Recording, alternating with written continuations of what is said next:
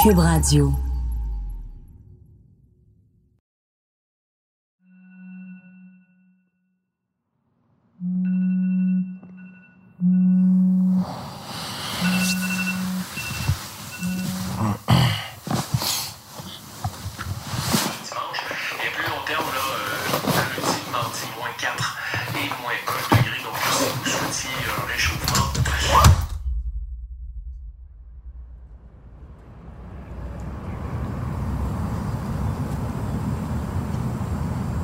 Matin de novembre 2019. J'attends euh, mon réalisateur Julien Morissette. Puis on part au New Hampshire. Rencontrer le détective à la retraite, Chuck West. C'est la première fois qu'il accepte de nous rencontrer. On a pas mal de routes devant nous, fait que on part de bonne heure. Allô? Allô, Maurice? Aimes-tu ma Hyundai de location? Ah, magnifique. À des pneus d'hiver. On est prêt pour affronter New Hampshire. Mobilis, bref, axe Grébert-Fournier à Gatineau, sans problème. Un petit peu de volume là, sur Fournier au feu à... Il y a de la neige, hein? Moi, j'en reviens pas que, tu sais, on est le, qu'on est le 8 novembre? Ouais, 9, 8, 9, je sais pas. Ouais, Le 8. 8 au matin. On est effectivement le 8 novembre 2019. Ça fait exactement un an que j'ai appelé la coroner Marie Pinault pour qu'on discute du meurtre de sa meilleure amie, Louise Chaput. Allô, Marie, c'est Julien, ça va bien? Ça va bien, toi? Oui, c'est toujours un bon temps pour t'appeler? Dans notre première conversation, elle m'avait dit que presque chaque année depuis 2001, la famille et les amis de la victime prennent le Interstate 91 pour se rendre à Gorham, au New Hampshire. On est toujours prêts à y aller, nous autres. En fait, nous autres, quand on va là, c'est comme si on faisait un voyage avec Louise. On s'achète un paquet de Marlboro à la santé de Louise. Wow. Parce que c'est euh, c'est ça. C'est ça. C'est comme, un, c'est comme un pèlerinage quand on va là.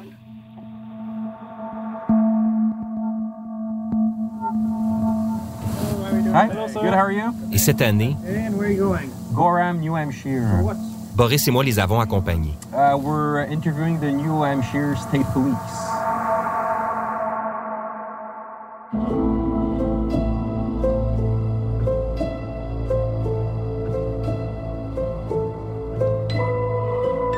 Écoutez Synthèse, une série qui tente de faire la lumière sur des meurtres non résolus. La deuxième saison, le cas Louise Chaput.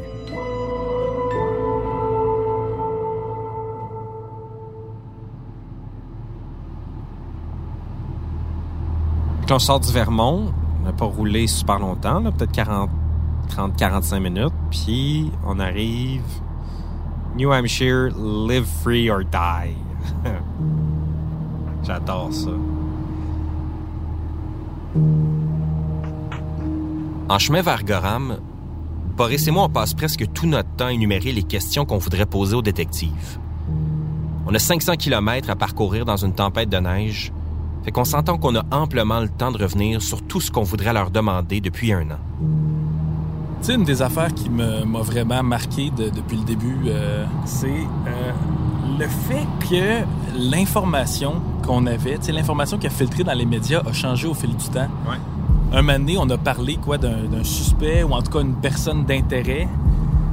Puis là, on dirait que sans préavis, euh, cette personne-là, soit la police l'a discarté en tant que suspect, soit euh, la police n'a pas eu le matériel pour euh, le poursuivre ou je sais pas, fouille-moi là, mais on dirait que ça, a comme disparu de leur cas et qu'aujourd'hui, on parle plus de suspect, on parle plus de personne d'intérêt.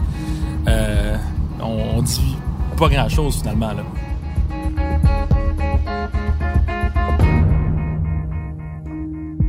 À ce sujet-là, on sait qu'on pourra pas poser de questions aussi précises aux enquêteurs. En gros, on fait la route pour simplement se présenter, parler de notre démarche et peut-être poser quelques questions à micro fermé. Chose certaine, on le sait qu'on n'aura pas d'entrevue ou de commentaires à enregistrer. La police nous a même avertis avant notre départ.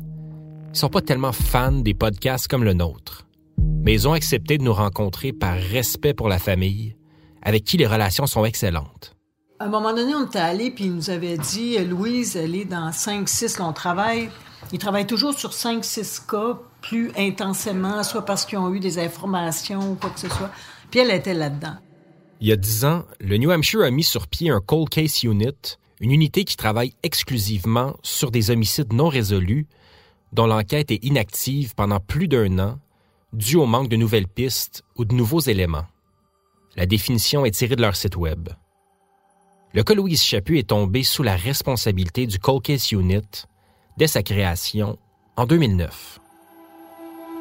Ça aussi, ça nous a donné beaucoup d'espoir, mais finalement, c'est pas évident. Tout allait, tout allait contre le fait d'élucider ça. Elle arrive là, nobody, personne ne la connaît, dans le bois, euh, est retrouvée une semaine plus tard. euh, tu comprends? Elle est en plein bois pendant une semaine. C'est sûr que c'est les cas les plus difficiles. Est-ce qu'il nous dirait des affaires? Je suis même pas sûre.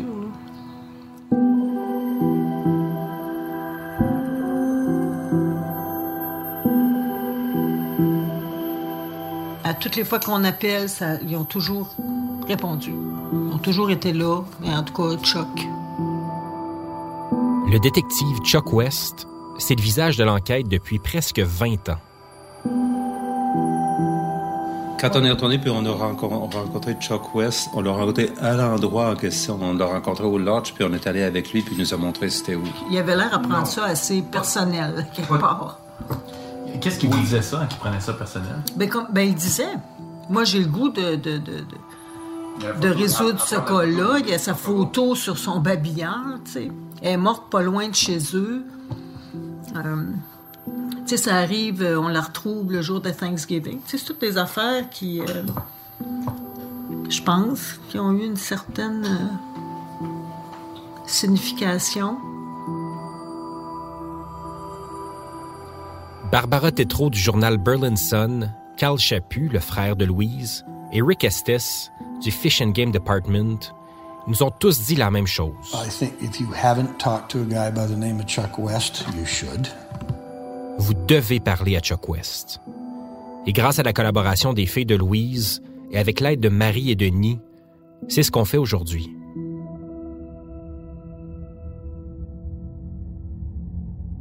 Pour être franc, on a tenté plus d'une fois de rencontrer Chuck. À défaut d'avoir une réponse positive de sa part, on a commencé à faire des recherches sur cet enquêteur qui a l'air d'être un sacré personnage. Chuck West a plus de 30 ans d'expérience en tant que policier et détective. Même s'il est théoriquement retraité, il travaille à temps partiel pour le Cold Unit du New Hampshire. C'est un policier qui est considéré comme un héros national aux États-Unis. En 2001, il résolut un cas ultra complexe au Vermont, le double assassinat d'un couple de professeurs d'université qui ont été tués par deux adolescents de façon plutôt aléatoire. Dartmouth College professors and opened the door to the high school students who would take their lives. They fled their Chelsea, Vermont homes before being captured in Indiana. Le travail exceptionnel de Chuck West a été souligné à plusieurs reprises dans cette enquête au Vermont et au New Hampshire.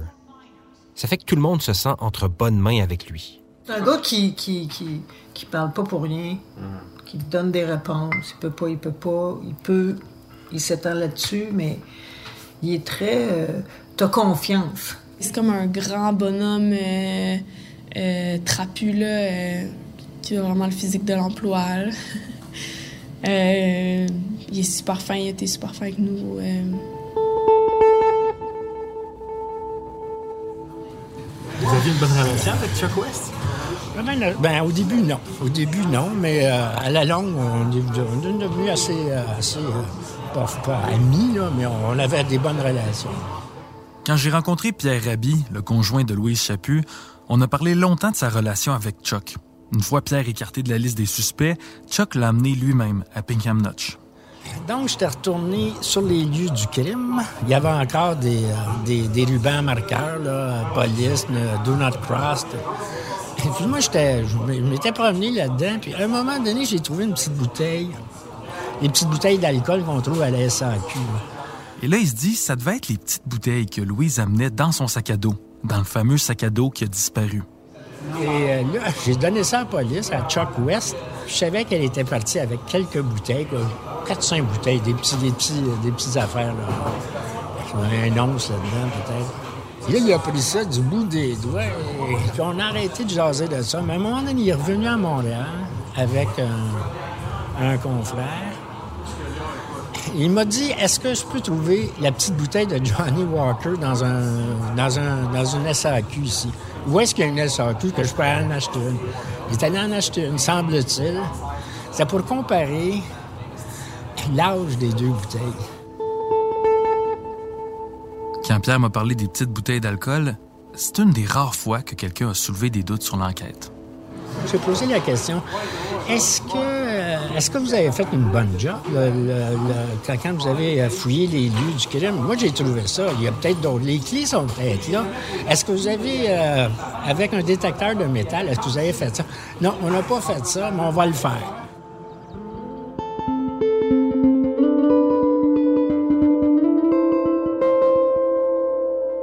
Connaîtra peut-être jamais le fond de l'histoire des bouteilles. Ça fait partie de la longue liste de questions qu'on se pose en route vers le New Hampshire.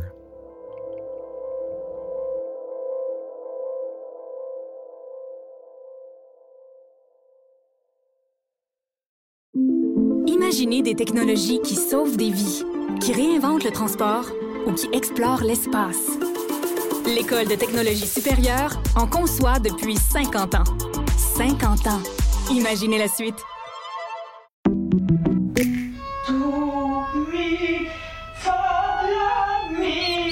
Votre maison, c'est un espace où vous pouvez être vous-même.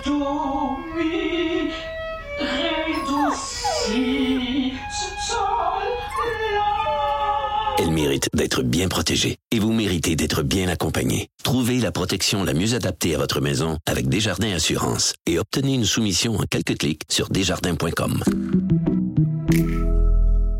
Protégez vos dépôts, c'est notre but. La SADC protège vos dépôts dans les institutions fédérales, comme les banques.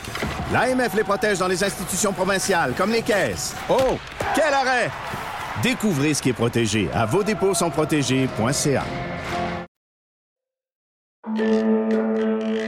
Vous vous demandez ce qui pousse votre voisin à croire qu'un groupe de pédophiles satanistes domine secrètement le monde? Ou pourquoi certaines de vos connaissances dénigrent toute campagne de vaccination? Peut-être même doutez-vous que le président Kennedy ait réellement été assassiné par un tireur solitaire?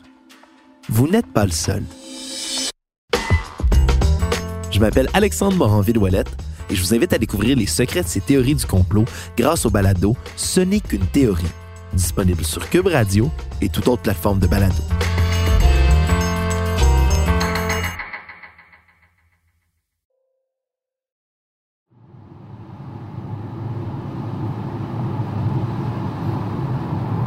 Check Berlin, Gorham, sortie 40, on arrive bientôt. On est arrivé à Gorham une heure avant notre rendez-vous avec Chuck West et la famille de Louise Chaput. Question de rentabiliser notre voyage, Boris et moi, on essaie de clore définitivement l'histoire de George Stanley. George Stanley, c'est l'homme qui a appelé la fille de Louise Chaput, Corinne, au début des années 2000. Oh, that's me. That's me. I did. I called her. Je me demandais si c'était vraiment vrai ce qu'il me disait. Corinne m'avait déjà averti que la police semblait pas prendre sa théorie du marcheur misogyne trop au sérieux. Je pense que j'ai appelé Chuck West, qui lui a vérifié. Mais là, le policier m'a dit, lui, c'est un. Il me l'a Il m'a dit que c'est un note. Un note, ça veut dire comme un, un niaiseux, là.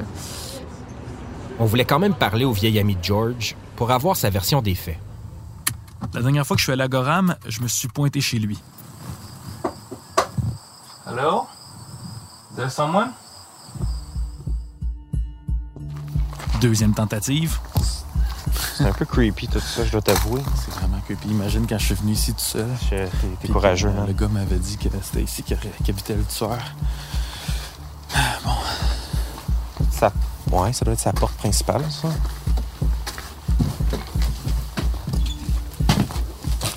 Allô? C'était pas tellement plus concluant, mais je l'ai quand même averti qu'on serait à Gorham aujourd'hui pour rencontrer la police. Ben, visiblement, il est pas là. OK. D'accord, on va aller, euh, on va aller au poste de police, tu Railroad Street. On est arrivé avec quelques minutes d'avance. En marchant vers le poste, il y a un homme d'environ 80 ans qui nous attend au volant d'un gros pick-up Chevrolet. C'est notre chance? J'ai demandé. Hi there. Son nom, Ron Markey. Are you Ron Markey?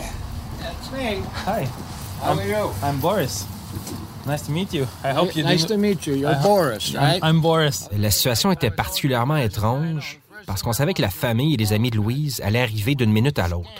Mais on a quand même décidé de lui parler. We have a meeting in uh, in a few minutes, so I'm I'm just wondering if uh, you think we can ask you a, a few questions right here and now, and then. Uh, Whatever you want to do, Boris. Yeah. On a commencé à parler à Ron qui était visiblement pas aussi stressé que nous. Dans son gros Silverado, j'ai dû compter au moins cinq tasses de café vide du McDo qui traînaient un peu partout. Yeah. Ron avait des bâtons de marche sur la banquette arrière et un sac à dos bleu juste à côté de lui, sur le siège du passager. I guess what happened, see, Il a commencé à nous parler de George Stanley, ou juste Stanley comme il l'appelle. they saw a blue backpack in his place up in uh, Berlin. He had an old junk shop, see, and you know, you could go in there and buy old junk in there. Peu de temps après le meurtre de Louise, quelqu'un aurait aperçu le fameux sac à dos dans son genre de marché aux puces. Ça a évidemment intéressé les policiers. He told them, he says, Well, you go down to Gorham and you talk to Ron Markey and, and On comprend que la police s'est bel et bien intéressée à la théorie de George. Selon laquelle Ron est misogyne et qui harcèle les femmes dans les sentiers. Ouais, c'est ça. Et Ron raconte avoir reçu la visite de deux détectives, dont un certain Chuck West. uh, Chuck West? Pour mieux comprendre la thèse des vieux ennemis, j'ai demandé à Ron, c'est quoi la chicane entre vous deux? Oh, we didn't get along, you know? We didn't get along. I first met him. Il nous dit qu'ils se connaissent, qu'ils se sont rencontrés une fois que George Stanley faisait du pouce dans la région sous la pluie. Ron a décidé de l'embarquer. It was raining. It was in the fall. So I, Christ, I picked him up and Christ. Ron a tout de suite trouvé que George était un peu fou? Rendu à Berlin, George insiste pour que Ron le dépose à un chalet tout petit peu plus loin. Ron refuse et là, George se fâche. So he didn't like me after that. See, and then I didn't see him for about six months. Ça va prendre six mois avant que Ron ait des nouvelles de George. Mais à partir d'un moment, ils se croisent souvent au McDonald's de Gorham. So one evening, Et là, un soir, George entre dans le restaurant et commence à dire que Ron l'aurait comme agressé. It never happened, see? but he, you know, he didn't like me. I, I had to go to court down here. Yes, I am. Et pendant que Ron continue de décrire sa relation avec George, confirmant pas mal la thèse des ennemis qui font tout pour alimenter une vieille chicane, on se fait interrompre par quelqu'un qui sort du poste de police. Hey, Hi, Boris. Julien. Nice to meet you, Chuck West. Hi, Chuck. Tout va très vite à partir de là. So when the family gets here, we want to talk to them for 10, 15 minutes. Le détective West nous dit qu'il veut rencontrer d'abord les membres de la famille à leur arrivée, qui viendraient nous chercher dans 10-15 minutes pour qu'on se joigne à eux. Okay, great. We'll be around. Thank you, Chuck. Thank you very much. Et contre toute attente, Hey, Chuck! You remember me? Chuck West revient. You should, yeah. Been pretty near 20 years. Ron reconnaît le détective Chuck West, qui semble pas trop vouloir entretenir la conversation. Well, it's been a while then. Yeah, Ron Marquis. Oh, Ron, okay. Yes. Il se met à dire à Chuck West, devant nous, là, quelque chose comme But you know, you remember come down my house, you and uh, the Te souviens-tu quand vous m'avez rencontré? C'est George Stanley qui vous avait parlé de moi. Stanley sent you down there. That's right, that's right. Chuck dit qu'il s'en souvient So, you know, you talked to me a few minutes about it. And they want et Ron lui répond du tac au tac, mais tu m'avais promis de revenir me voir. You said, you know, someday I'd like to sit down and, and pick your brain. All right. Mais Ron dit à Chuck, You never did it. t'es jamais revenu me voir. We'll have to do that sometime. Well, anytime you want, anytime you want. All right. We know how to find you. Et il lui dit, drette là, là, devant nous. There was one guy, you know, that I, he, to me, he was the top suspect. Il a sa petite théorie sur un suspect, But I didn't tell you that at the time. mais que dans le temps, il voulait pas avoir l'air du coupable qui dévie le blâme sur quelqu'un d'autre. He's going to think that I'm trying to deflect the blame or something. Chuck West, visiblement embêté, met fin à la conversation et retourne dans le poste. We got to go back inside. We'll come Sure. back to you in a little bit. Thank you. Au même moment, Denis et Marie arrivent avec Corinne et Constance. Salut Denis. Salut, Julien, ça va? Ils entrent dans le poste et nous, on s'installe dans notre Hyundai de location.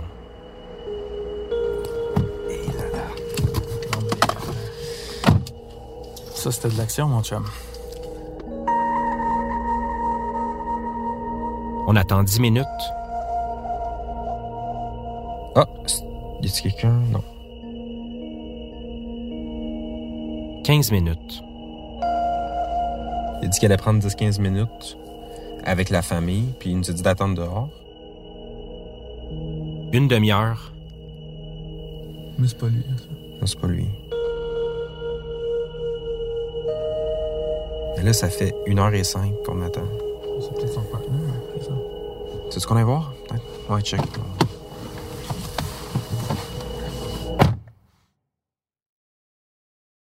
Une heure dix après notre première rencontre étrange et même gênante avec Chuck West, Boris et moi, on entre au poste de police de Gorham. On est accueillis par le détective américain Michel Côté, qui nous parle dans un français épatant. On s'assoit dans une salle de réunion avec Marie Pinault, Denis Masson, Corinne et Constance Chaput, une avocate qui représente les familles de victimes, et les deux détectives. On passe une quarantaine de minutes à expliquer comment on a travaillé sur le cas Valérie Leblanc l'an passé et pourquoi maintenant on s'intéresse à l'histoire de Louise. Au début, je sens que les détectives et l'avocate nous parlent avec condescendance, puis je me dis, c'est pas vrai qu'on aura fait dix heures de route pour se faire traiter comme des petits culs.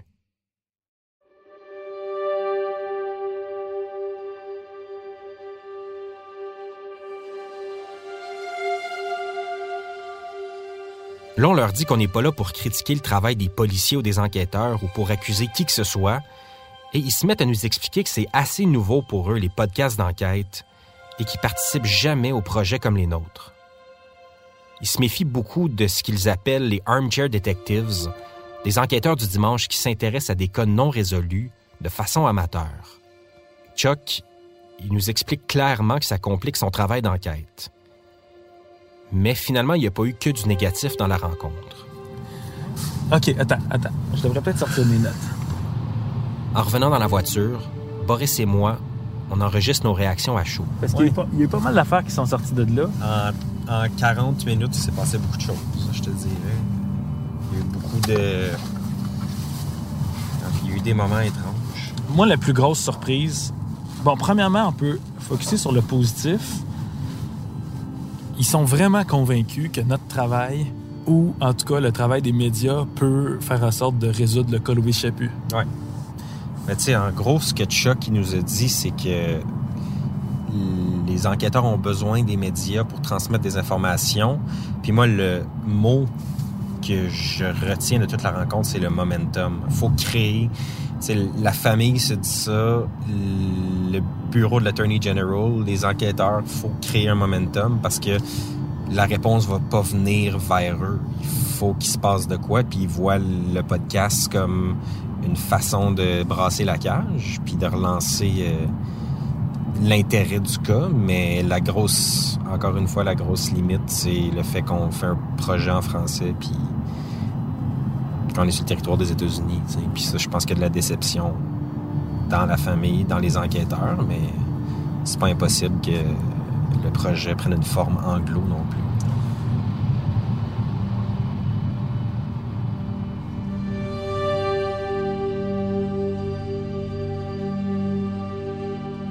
En sortant du poste de police, Boris demande à Chuck West Est-ce que vous pensez vraiment que vous allez trouver le coupable Chuck s'est reviré puis m'a dit oui, qu'il pensait que le cas allait être résolu.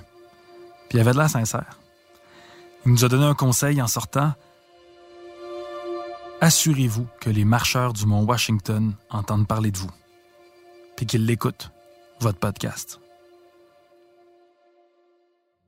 Ça fait que là, on arrive au moment où on a besoin de vous pour que l'enquête arrête de faire du surplace. Pour les enquêteurs, oui, mais surtout pour la famille. Avec les dizaines de messages qu'on reçoit depuis la sortie des premiers épisodes, je sais qu'il y a beaucoup de gens qui connaissent le Mont Washington, qui fréquentent le lieu depuis longtemps. Ça fait continuer à faire circuler notre balado pour que les marcheurs, les touristes et les gens de la Nouvelle-Angleterre puissent aider le New Hampshire State Police à résoudre le cas. On s'arrête ici pour l'instant, mais comme pour l'affaire Valérie Leblanc, on garde un œil sur les développements.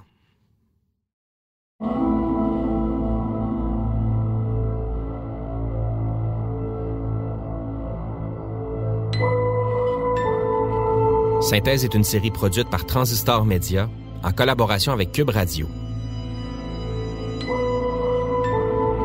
Boris Pro a assuré toute la recherche et le travail de journalisme sur le terrain, en plus de signer les scénarios avec moi. Le montage, le mixage et les ambiances sonores sont l'œuvre de François Larivière. La musique originale est de Francis Faubert et Jean-Sébastien Côté. À la direction de production, Marie-Hélène Frenette-Assad. L'équipe de synthèse tient à remercier Camille Boutin en appui à la recherche, Alexandre Mercier au graphisme, Jean-François Hébert et Sophie Gemme qui ont fait le travail de transcription des entrevues, et Maître Félix-Antoine Michaud de Trivium Avocat pour les conseils légaux. Merci à Bastien Gagnon La France et Étienne Roy de Cube Radio, ainsi qu'Élisabeth Laplante de TVA. On tient à souligner le travail effectué par les journalistes Jean-François Desbiens de TVA Sherbrooke et Barbara Tétrault du Berlin Sun. Un remerciement tout spécial aux amis et à la famille de Louise Chaput qui nous ont fait confiance dans cette aventure.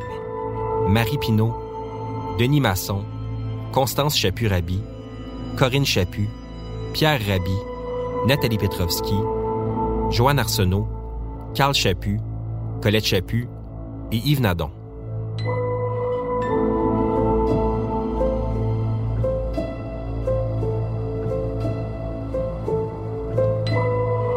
Si vous avez des informations sur le cas Louise Chaput, n'hésitez pas à communiquer avec nous à l'adresse info@transistor.media. On sera de retour dans quelques mois pour vous faire part des développements. Je m'appelle Julien Morissette. Merci de nous écouter.